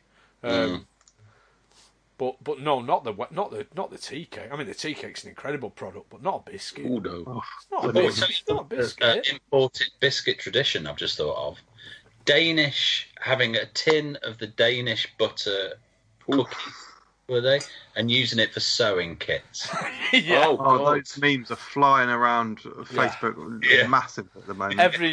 Every modern foreign languages teacher in a secondary school has a tin of those full of glue sticks, just upsetting the children. Oh, biscuit, no glue. Oh. Batteries is another one, isn't it? Yeah. Always tin, check before you put it in your mouth. Can I just input on the point about Tim Tams, which is that I cannot understand, other than sort of antipodean weirdness, about the fact that that is seen as a pleasant thing, because it sort of builds up, doesn't it? It builds up like a pressure. Yeah. And then it is like an explosion of hot goo in your mouth. And we're back to blowing a whopper. That's how hard you suck. There is no other way, because it has to sort of force its way through. Yeah. You can't just genteelly sip. You have to give it a good old... Yeah. Never tried it, nor would I wish to. I do actually have Tim Tams here. Been waiting about 3 filming sessions to review with the boys. Well, next time, it's Tim Tam Exploders, isn't it, surely? Tim Tam Exploders? Yeah, they call them something. Slammers, Tim Tam Slammer. Is that what it's called? I think so. Yeah. But you, if you're doing a review of it, you want a dodgy sound effect for when it goes. Yeah. Well, I'm sure MJ can find certainly one. Probably have one in the old noise bank. I'm gonna one final point before we move on to SockMed. It's just a straightforward one: to dunk or not to dunk. I'm not a dunker, you know. I'm not a dunker. I used to be as a boy. I used to dunk a biscuit just in my orange squash, my Robinson Special R. But as an adult drinking hot drinks. You used to dunk a biscuit in your orange squash. Yeah. What? Yeah. And you just ridiculed me for the shit I come out with, and you said that. Ginger nuts, though, innit? Ginger nuts were a biscuit of my childhood. Yeah. It's the same colour then. Ginger nuts were the biscuit of my childhood, so you had to dunk them. In squash. In squash. That's what I was drinking. Do you expect me to drink? Yeah. Sort of middle. Yeah. Sort of middle. Oh, I've just got a beer here. I'll just dunk it in some beer. Probably. That's my point, right? I don't think, in the general run of day-to-day life, if you're having tea and biscuits with people, you very rarely see people dunking. I think it's a talked-up cultural phenomenon. I don't think that people dunk anywhere near as much as is supposed. Interesting. I think that I'm a keen dunker. My biggest issue is time alignment. I don't tend to be having biscuits when I'm having a coffee. I don't tend to be having coffee when I'm having biscuits. Oh. If ever the two do, if you've got a Venn diagram of times I'm having, I think you understand the concept. Yeah. If I've got the two in front of me, then I will almost certainly dunk. And yeah, but I just don't tend to. I don't tend to drink a lot of coffees. I tend to have one in the morning, and that's not my biscuit time. Biscuit time's in the in the evening when I'm not having coffee. So yeah, I can count on the fingers of one hand the number of times in my life I've dunked. Really? Yeah. Oh, I do love a dunk. It's just opportunity more than anything. Ruins a brew, ruins your biscuit. No, pass. You're not really a hot drink fan, are you, MJ? No, not correct. I just had the text from my mate about the Rich Tea. It was indeed the McVitie's Light that won. Wow, Jesus. Incredible stuff. Mental. You heard it here first. Probably last. Something I jotted down, and actually is perfect timing given that you've mentioned that. This is more aimed at Stuart and MJ, and I think something that will probably play out later this year. Biscuit tournament. Yeah, probably. I mean, it's kind of been done, hasn't it? In the, you know, there's the World Cups of this, that, and the other. But I think Stuart, have we done it? No, yeah, we haven't, and we do it with everyone else. So it's not been done. Yeah, it's not been done properly, has it? Listen, I was going to say last year we put food mascots in a ring and made them fight, and it turns out that Captain Morgan is a dirty bastard and basically a killer, and I think that biscuits could do the same. Yeah. So there you go. I think biscuits have personality, unlike some foods.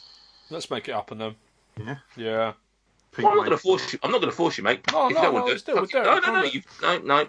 on. MJ, social media. MJ, social media. Go on.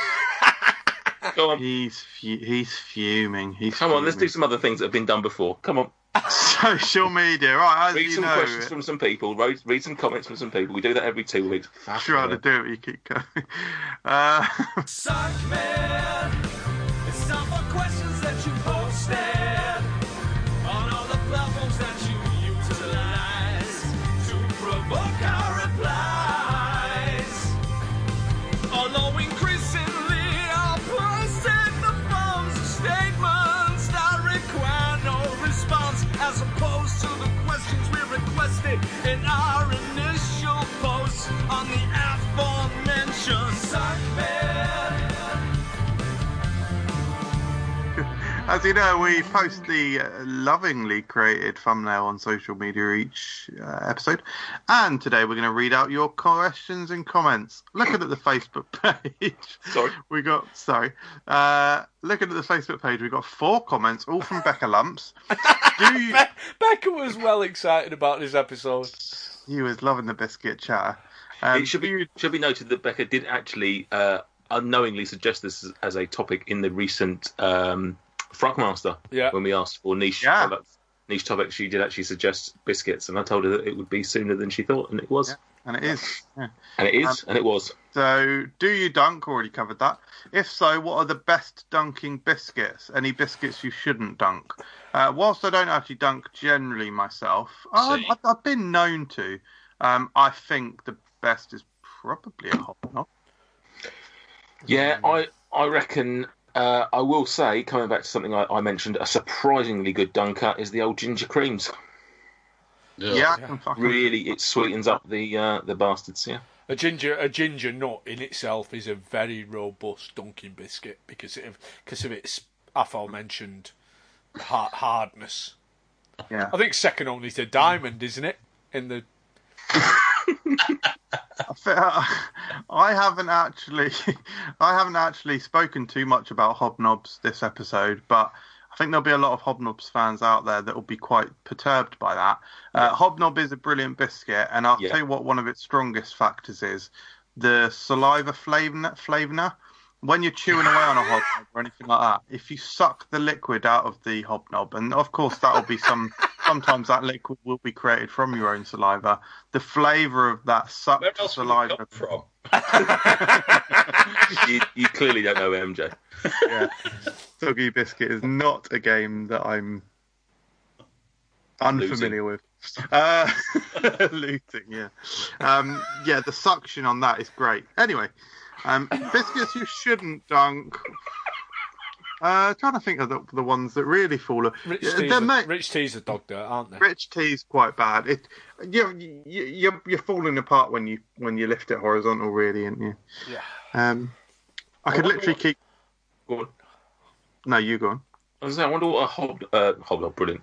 I wonder what a Oreo does under the intense pressure and heat of a dunk. I could be all right. I'd be willing to try it. A fusion of cultures. Tea and Oreos. A tea and Oreo might do it. I'll write it down. It's not committal yet, but I'll write it down. Maybe for the next Independence Day. Oh, that's brilliant. That's coming up. Yeah, July 4th, I think, this year. You need July 4th in I for my sins. Independence Day special tea. And they love, the Americans love jokes about tea, don't they? Oh, we threw it in the river. Brilliant. Tea Oreo dip. So putting America back in the British thing where it belongs.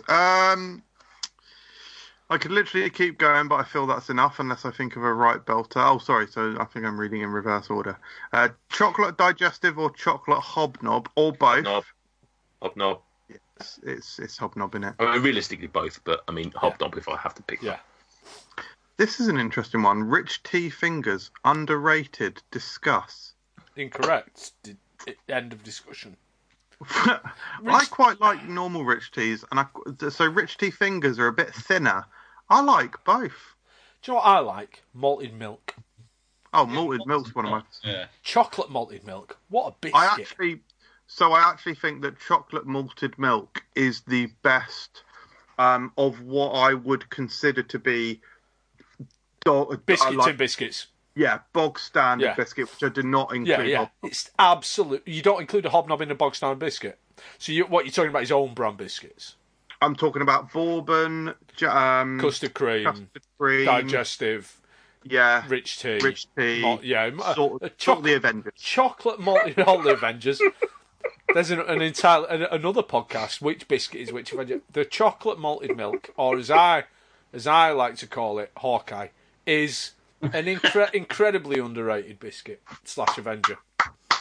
I'm applauding that because it's so bloody true. Yeah, I agree the fuck out of it. Yeah. Your Honour. An opinion on a fig roll. Oh, I was going to bring this up earlier. I tell you what, bloody love a fig roll. I'm not entirely sure it's a biscuit. Right. I'm not sure what it is. I love a fig roll. I bloody love a fig roll, but I'm going to put this out there. Say it's an old man biscuit. Oh, 100! Jesus, I would old man biscuits. I can't. I mean, you're not going to catch an old man eating a Foxes classic, but pretty much every other biscuit is. Biscuits are the preserve of old people. Yeah, I think there's definitely a subclass. I mean, if I saw a 17-year-old eating a fig roll, I'd wonder what issues he had at home. To be honest. It just doesn't ring true. He just pulls out his vape and he pulls out a packet of rolls from his rolls. It just dons them down his throat. No, Instagrams it. Yeah. Nate walks up to him, puts his hand on his shoulder. Do you need some help, son? Come on. Yeah. Talk to me. Like it's like the Johnny Depp meme where the kid, oh, what's your favourite biscuit? And the kid goes, fig roll, and he just puts his arm on. It's basically the same joke you made, really. You're listening to Frock Unwrapped, the Food Review UK podcast. Review it on iTunes, if you dare.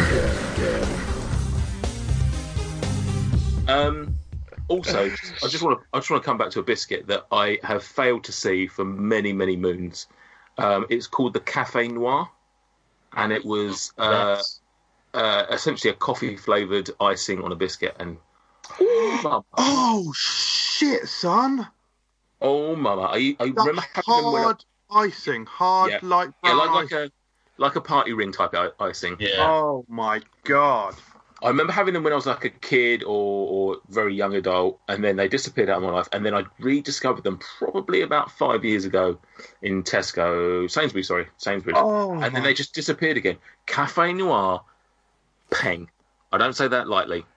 Oh, peng. They were penting. Mate, you have bored that out of the darkest shaft of my being. I'm glad your shaft finally got a mention on this. If you had a Café Noir in the dark shaft of your being, you'd probably want it unlodged. Oh, Shani, can I take this opportunity to apologise for ever asking you on this podcast? You don't deserve this. None of us deserve this, but you especially. I tell you what, I better hawk a few bucks from this. Oh, Jesus Christ, our fans won't even pay us anything. Oh, my God. No, I've got to thank you for that. If you could make a gourmet Café Noir in your little segment, that'd be fantastic. I'm going to bloody try. I wouldn't even know how to achieve the icing that hard, but I'll give it a go. I'm sure that's what they were called, Café Noir. Yeah, I'm looking at them on the old Googles. On the old Googs. On the old Bing. On the old Googster. Oh, anyway, next something. Well, unfortunately, we did have a really good segue there. We had the segue of the Fig Roll, and the question mark over whether this fruit encompassed, or rather biscuit inverted commas encompassed fruit snack is really a biscuit, because we go straight into Maddy Madworld. Madders. Flat Earthers believe Jaffa cakes are a biscuit. Wow. Shelby says, what even are they though? Are they cakes? Maddy Madworld says, it's in the name, clown. Yeah, she's cussing Shelbs down.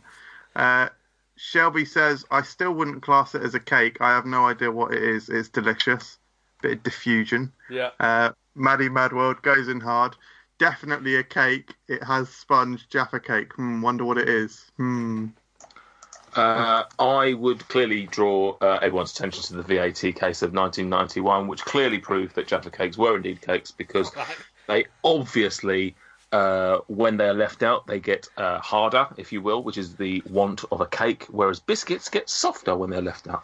So please, move on. All right, tax spot. And what did Jason have to say about Maddy and Shelbs having an argument? Did he not get overly excited?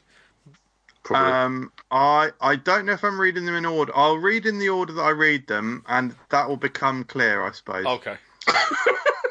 So the next comment is from Bonglungs. Bongers. Jason. I miss giving out four fingers to the girl. Oh, here we go. Read that one. Should I not read that one? Read the next one. Geordie Lyons replied to that saying 8 fingers. Oh, wow. Or I skip that one as well. Yeah, probably that one as well. Bonglungs. Bongers. Lungers. You look like my old teaching assistant, G. Is your name Mr. Stamp? Because I miss him. Man, he was such a G. Now I think he only fucked with me because it was his job. Do you want to take that one, Shannon? Are you Mr. Stamp? Me? Yeah. Why? Where can I be seen? What? No, I'm not Mr. Stamp. Oh. I feel really bad that Jason felt like he had a real legitimate connection with Mr. Stamp, and now he's upset that in the 5 years since Jason left school, Mr. Stamp hasn't paid him any interest. Like, I mean, I'm not Mr. Stamp, but I'll roleplay. Does that help? Oh. I got some grooming stories that would put hair on your cockles. Oh, I won't go into them there. Shelby, I just caught a glimpse of a future comment that I've got. Oh, he's great.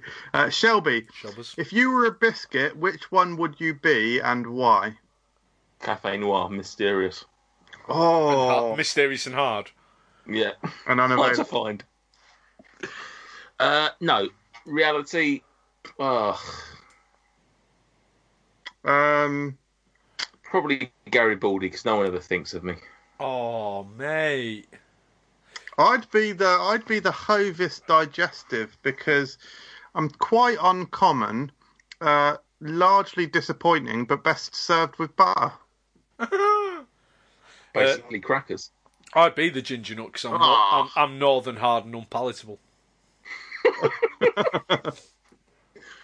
Shannon, have you ever thought what type of biscuit you'd be? Probably Garibaldi. What, do you work for them? He's trying to break into the American culture. with some biscuits. Well, I'd be a Garibaldi because I like them, but I don't know many other people who do. Oh.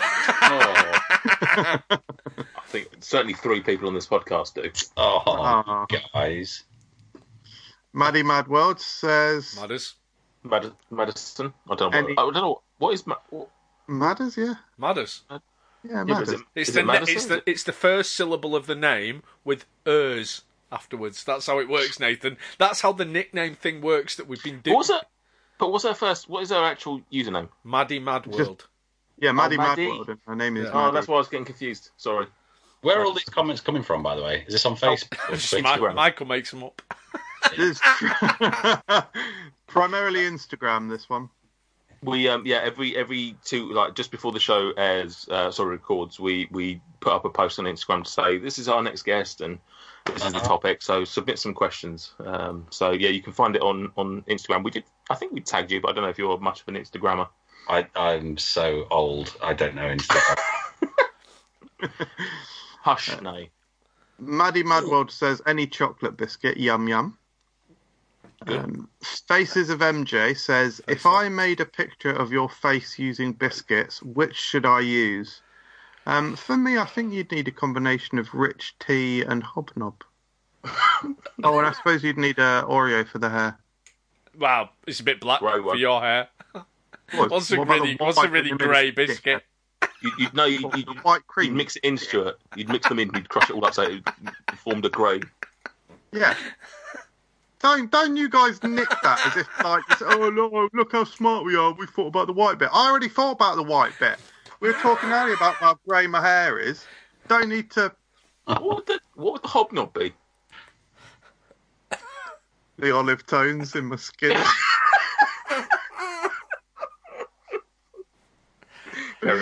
Just shading. Frankie Funko. Someone once told me that Maltesers and Kit Kats are biscuits, to which I then stabbed them in the legs, sliced off their nipples, put their hands in bleach, and then knitted their lips shut. Did I overreact, or is this how we should continue to silence such bollocks? I think that's an entirely appropriate reaction for anyone that says that Maltesers are a biscuit. I think it's a slight overreaction for Kit Kat. Slight. That's tough, because if we're going to suggest that Pink Wafer is a biscuit, if that does form a biscuit, then Kit Kat surely has an argument. Yeah, but no. I mean, we've got one of the world's foremost experts on Maltesers on the podcast tonight. Who's that? The interesting thing there, I think, is that could you say complete encapsulation with chocolate therefore means it's a chocolate bar? Because in which case that knackers your Foxes classic. It does. Mm. Yeah, so I really don't know what to classify. I suppose I call them biscuit bars. Carry on. I think you're absolutely right. Biscuit bars. Yeah. Individually wrapped biscuit bars. Yeah, that's perfect. Thank you, perfect. IWBBs, yeah. Yeah.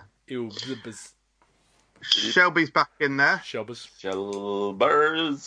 Dropping in. Which biscuit do you think has the longest staying power when dunking? I think we've sort of discussed that.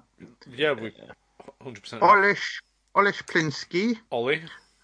What is more savoury, a piece of Airwaves menthol gum or a Maryland biscuit? Think it should be a trivial question, to be honest. Clearly, the one that I said last time. Airwaves gum. Jan, more savoury. Jan, what do you think to that? Actually, what's more savoury, a piece of Airwaves gum or a Maryland biscuit cookie? I'm gonna go Airwaves gum. Thank you. It's more savoury. I could sort of imagine that in a sandwich. Yeah. Correct. Anyway, like I say, don't answer any of my questions anymore. The Geordie Lion says, George. I know I'm probably too late, but love a chunky, jive, and all other knockoff biscuits from Aldi. Yeah. Oh, again, that's sort of knocking on the are they biscuits? Olish Plinsky says, never too late, mate. The Geordie Lion, best cookies, Subway, Millie's, or the Cookie Mill? Different.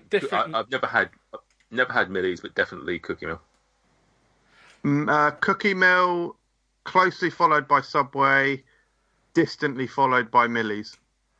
Different cookies for different needs. I don't find any of those cookies appetising in any way. I will say that Millie's have absolutely tanked in quality in the last several years. The Geordie Lion, this is the one that made me laugh earlier when I caught it, Geordie Lyon says, MJ, when we rob in this casino? When? Just to clarify to any lawmaking police listening, that is not something we've discussed. It was maybe floated initially in some private messages, but it was very much sort of are you up for this? Yes, I am sort of conversation. It wasn't any kind of concrete plan. Amelia Hills. Amelia. Not sure if I'm the only one, but I have a cup of tea and a biscuit simply because I am British and bored. Also, can we have a moment of silence for all those biscuits who fell into tea and became disgusting sludge? Correct. The Geordie Lion. Love them Lotus ones and turn weird ones that sound Polish. Is that the Choco Leibniz? Oh, Jasicki. Oh, Jasicki. Yeah, they're tremendous. They are. Mwah. Love them with gravy, Jesse and Festa style. What are the ones that you get wrapped up with a cup of coffee at the end of a meal? Biscoff, Lotus Biscoff, caramelised sugar biscuit. Yeah, nice biscuit. Yeah, not mentioned them apart from saying them at the start. Obviously, they're one of the best by far. It's been a cultural phenomenon. Is this not? They do that as like the sort of Nutella-like paste now, don't they? Yes. Oh, yes. Yeah. Is it Speculoos? Speculoos. It is a type of Speculoos, yeah. It's a type of Speculoos. Well, it is. Not all Lotus are Speculoos. Sorry, all Lotus are Speculoos, but not all Speculoos are Lotus. Correct. Not all vacuums are Hoovers.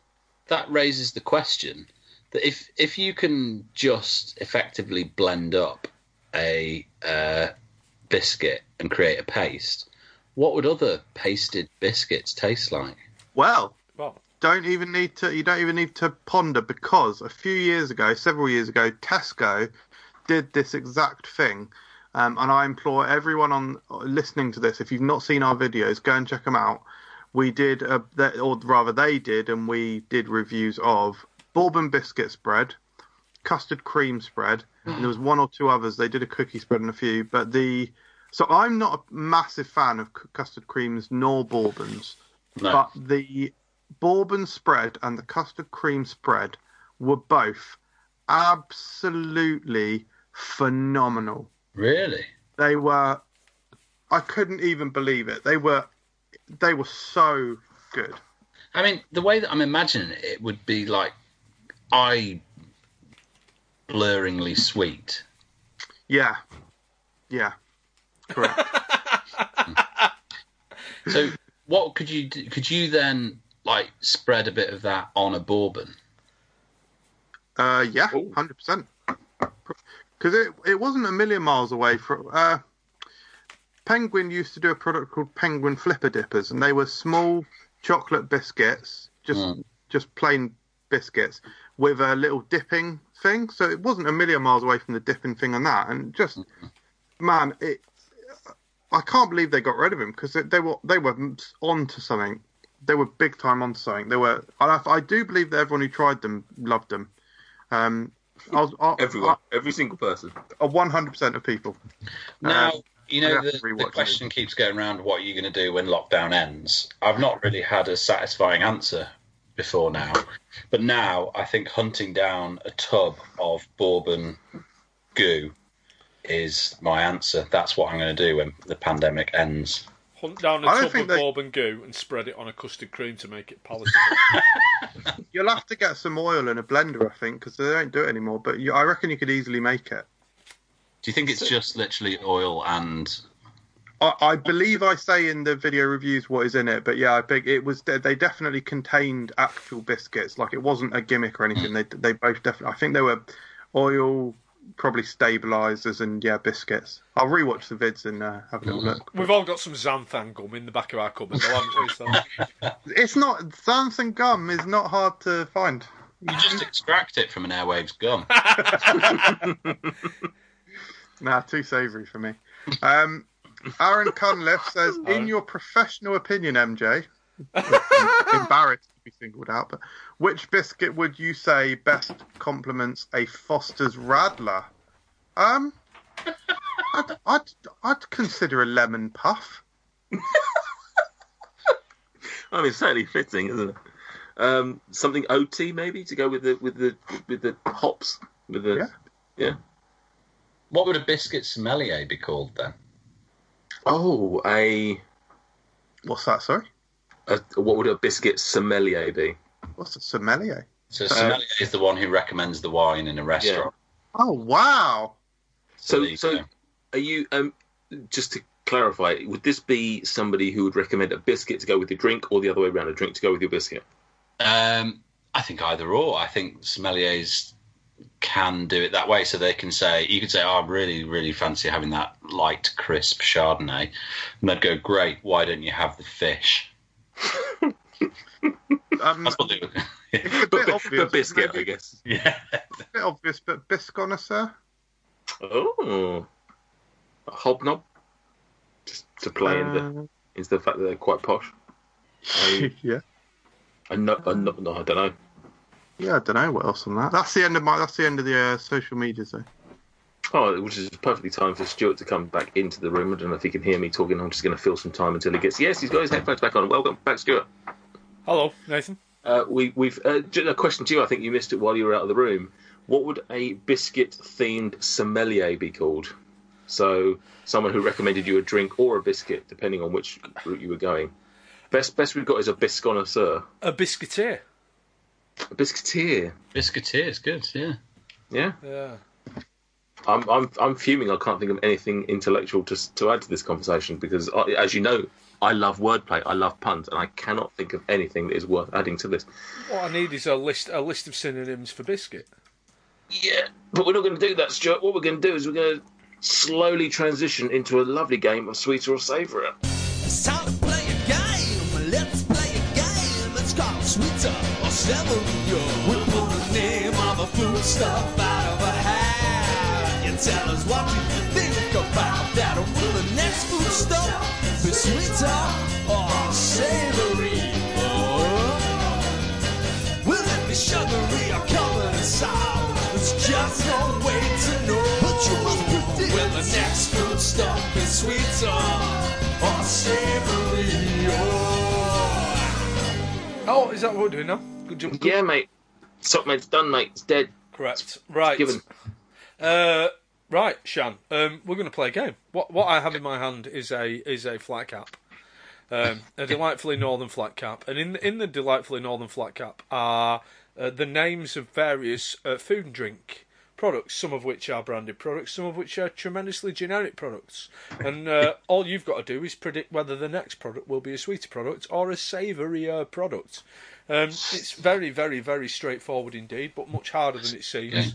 I shall give you your first product, and then you shall use your skills as a sorcerer to divine whether the following product will be a sweeter or a savourier product. The first product that we've got, and it's the fourth time out of the hat, it's a Hawaiian pizza, which is a savoury product, but a savoury product with a tremendous sweetness to it.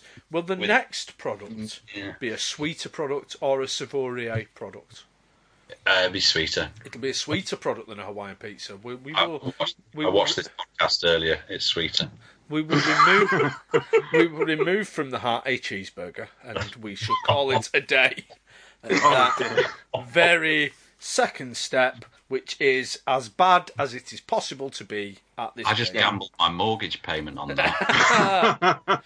Now, hang on a second. I don't know if you have cheeseburgers the same as I do, but most of the cheeseburgers I have are just coated in Speculoos. What I've the cheeseburger, I've dabbled in unusual cheeseburger toppings, essentially in a way to get peanut butter onto cheeseburgers. That is, I've dabbled in. And one of the things that I have placed on a cheeseburger, I say on a cheeseburger, I think I removed the cheese, but is like a chili jam. No, was that a vomiting noise then? Yeah, I had to gip. Sorry. So the concept of a nice toasted brioche bun, a beef patty, or a meat-free patty, if that is your wish, as it is my wish. Some peanut butter, a very dry peanut butter, such as Morrison's own branded 100% nut peanut butter, and a chili jam. Does that not? When did brioche buns for a burger become a thing? That's going to be one of those things that we look back on, like Black Forest Gatto, and go, what? I've got some issue. I was with you for a second because I don't actually think that a brioche with a burger is the best thing. It can be very suitable, but it's Floury bap. Yeah, I do generally prefer white, like non-enriched white hovis. Just two bits of bread. I do generally prefer that. Yeah, two slices of King's Mill. Thin, not even thick. I think I've done that Rich Teas. When Claire's put her 2-litre sparkling water on top of the buns and they're flattened out. Nah. Claire, you ruined the burger buns, Claire. Good. Oh, the air's gone. The air is what keeps the flavour in. You put your hydration on top of me bloody burger buns and now there's no volume. It's been a while, innit, so... You guys done with that? Or... Not yet. I think it'll be... Time to wrap this up, innit? Yeah, probably. Can I just ask for a judge's inquiry or a steward's inquiry on if Hawaiian pizza... If you're talking brioche bun, then I'm going to argue that that's sweeter than a Hawaiian pizza. Oh, I would think that in this game of sweeter or saviour that it probably wasn't a brioche bun. I would imagine it was just a cheeseburger. I think Stuart was more talking about his personal want when it comes to a cheeseburger. But in this instance, I'd be happy to argue it anyway. I don't think a brioche bun is sweeter than pineapple. Shan forfeited any foot he had in this argument earlier when he said that Maryland is sweeter than savoury. Yeah. Oh no, yeah. Airwaves, yeah. No, he was correct. He was correct, and I can't believe that this has been dragged up yet again. Wow, nearly 2 years. I think it was about 3 years ago actually that we first fell out with our close friends about this. That was a day. I loved that. That was good fun. Just don't be wrong and we won't have a problem, I suppose. I think that's pretty much all we've got. Shan, it's been a pleasure. Been an education. For me. What have you learned tonight? You've learned MJ's never tried smegma. You've learned... I never explicitly made that clear. You know, I think one of the great things about the internet is that there's people talking passionately and, you know, in depth about all manner of topics. And I never really thought food was, you know, mass market food was one of them. So you've opened my eyes and I will surely shut them again. I think the good thing is we talked about this podcast and we realised that there was a bit of a niche in the market for a comedy-based food-related podcast. And you do the comedy late. Yeah. The good news is we opened the door and Ed Gamble and James Acaster just smashed it through and just stole all our thunder about a year after we did. No, I'm not bitter. What, one little bit. Piff. But, you know... Huh? No, Shan, it's been a pleasure. Thank you very much for coming on. Thanks for having me. Genuinely. No, please remind our listeners of your book and where they can find said thing. So it's called Before and After. It's out now. It's 5-star rated on Amazon. I don't like to, you know, push that too much, but if you go to helpbiscuits.com, you'll find it. And you definitely will get a recommendation. I am very much one of the 5-star camp that 5-starred your camp, so to speak.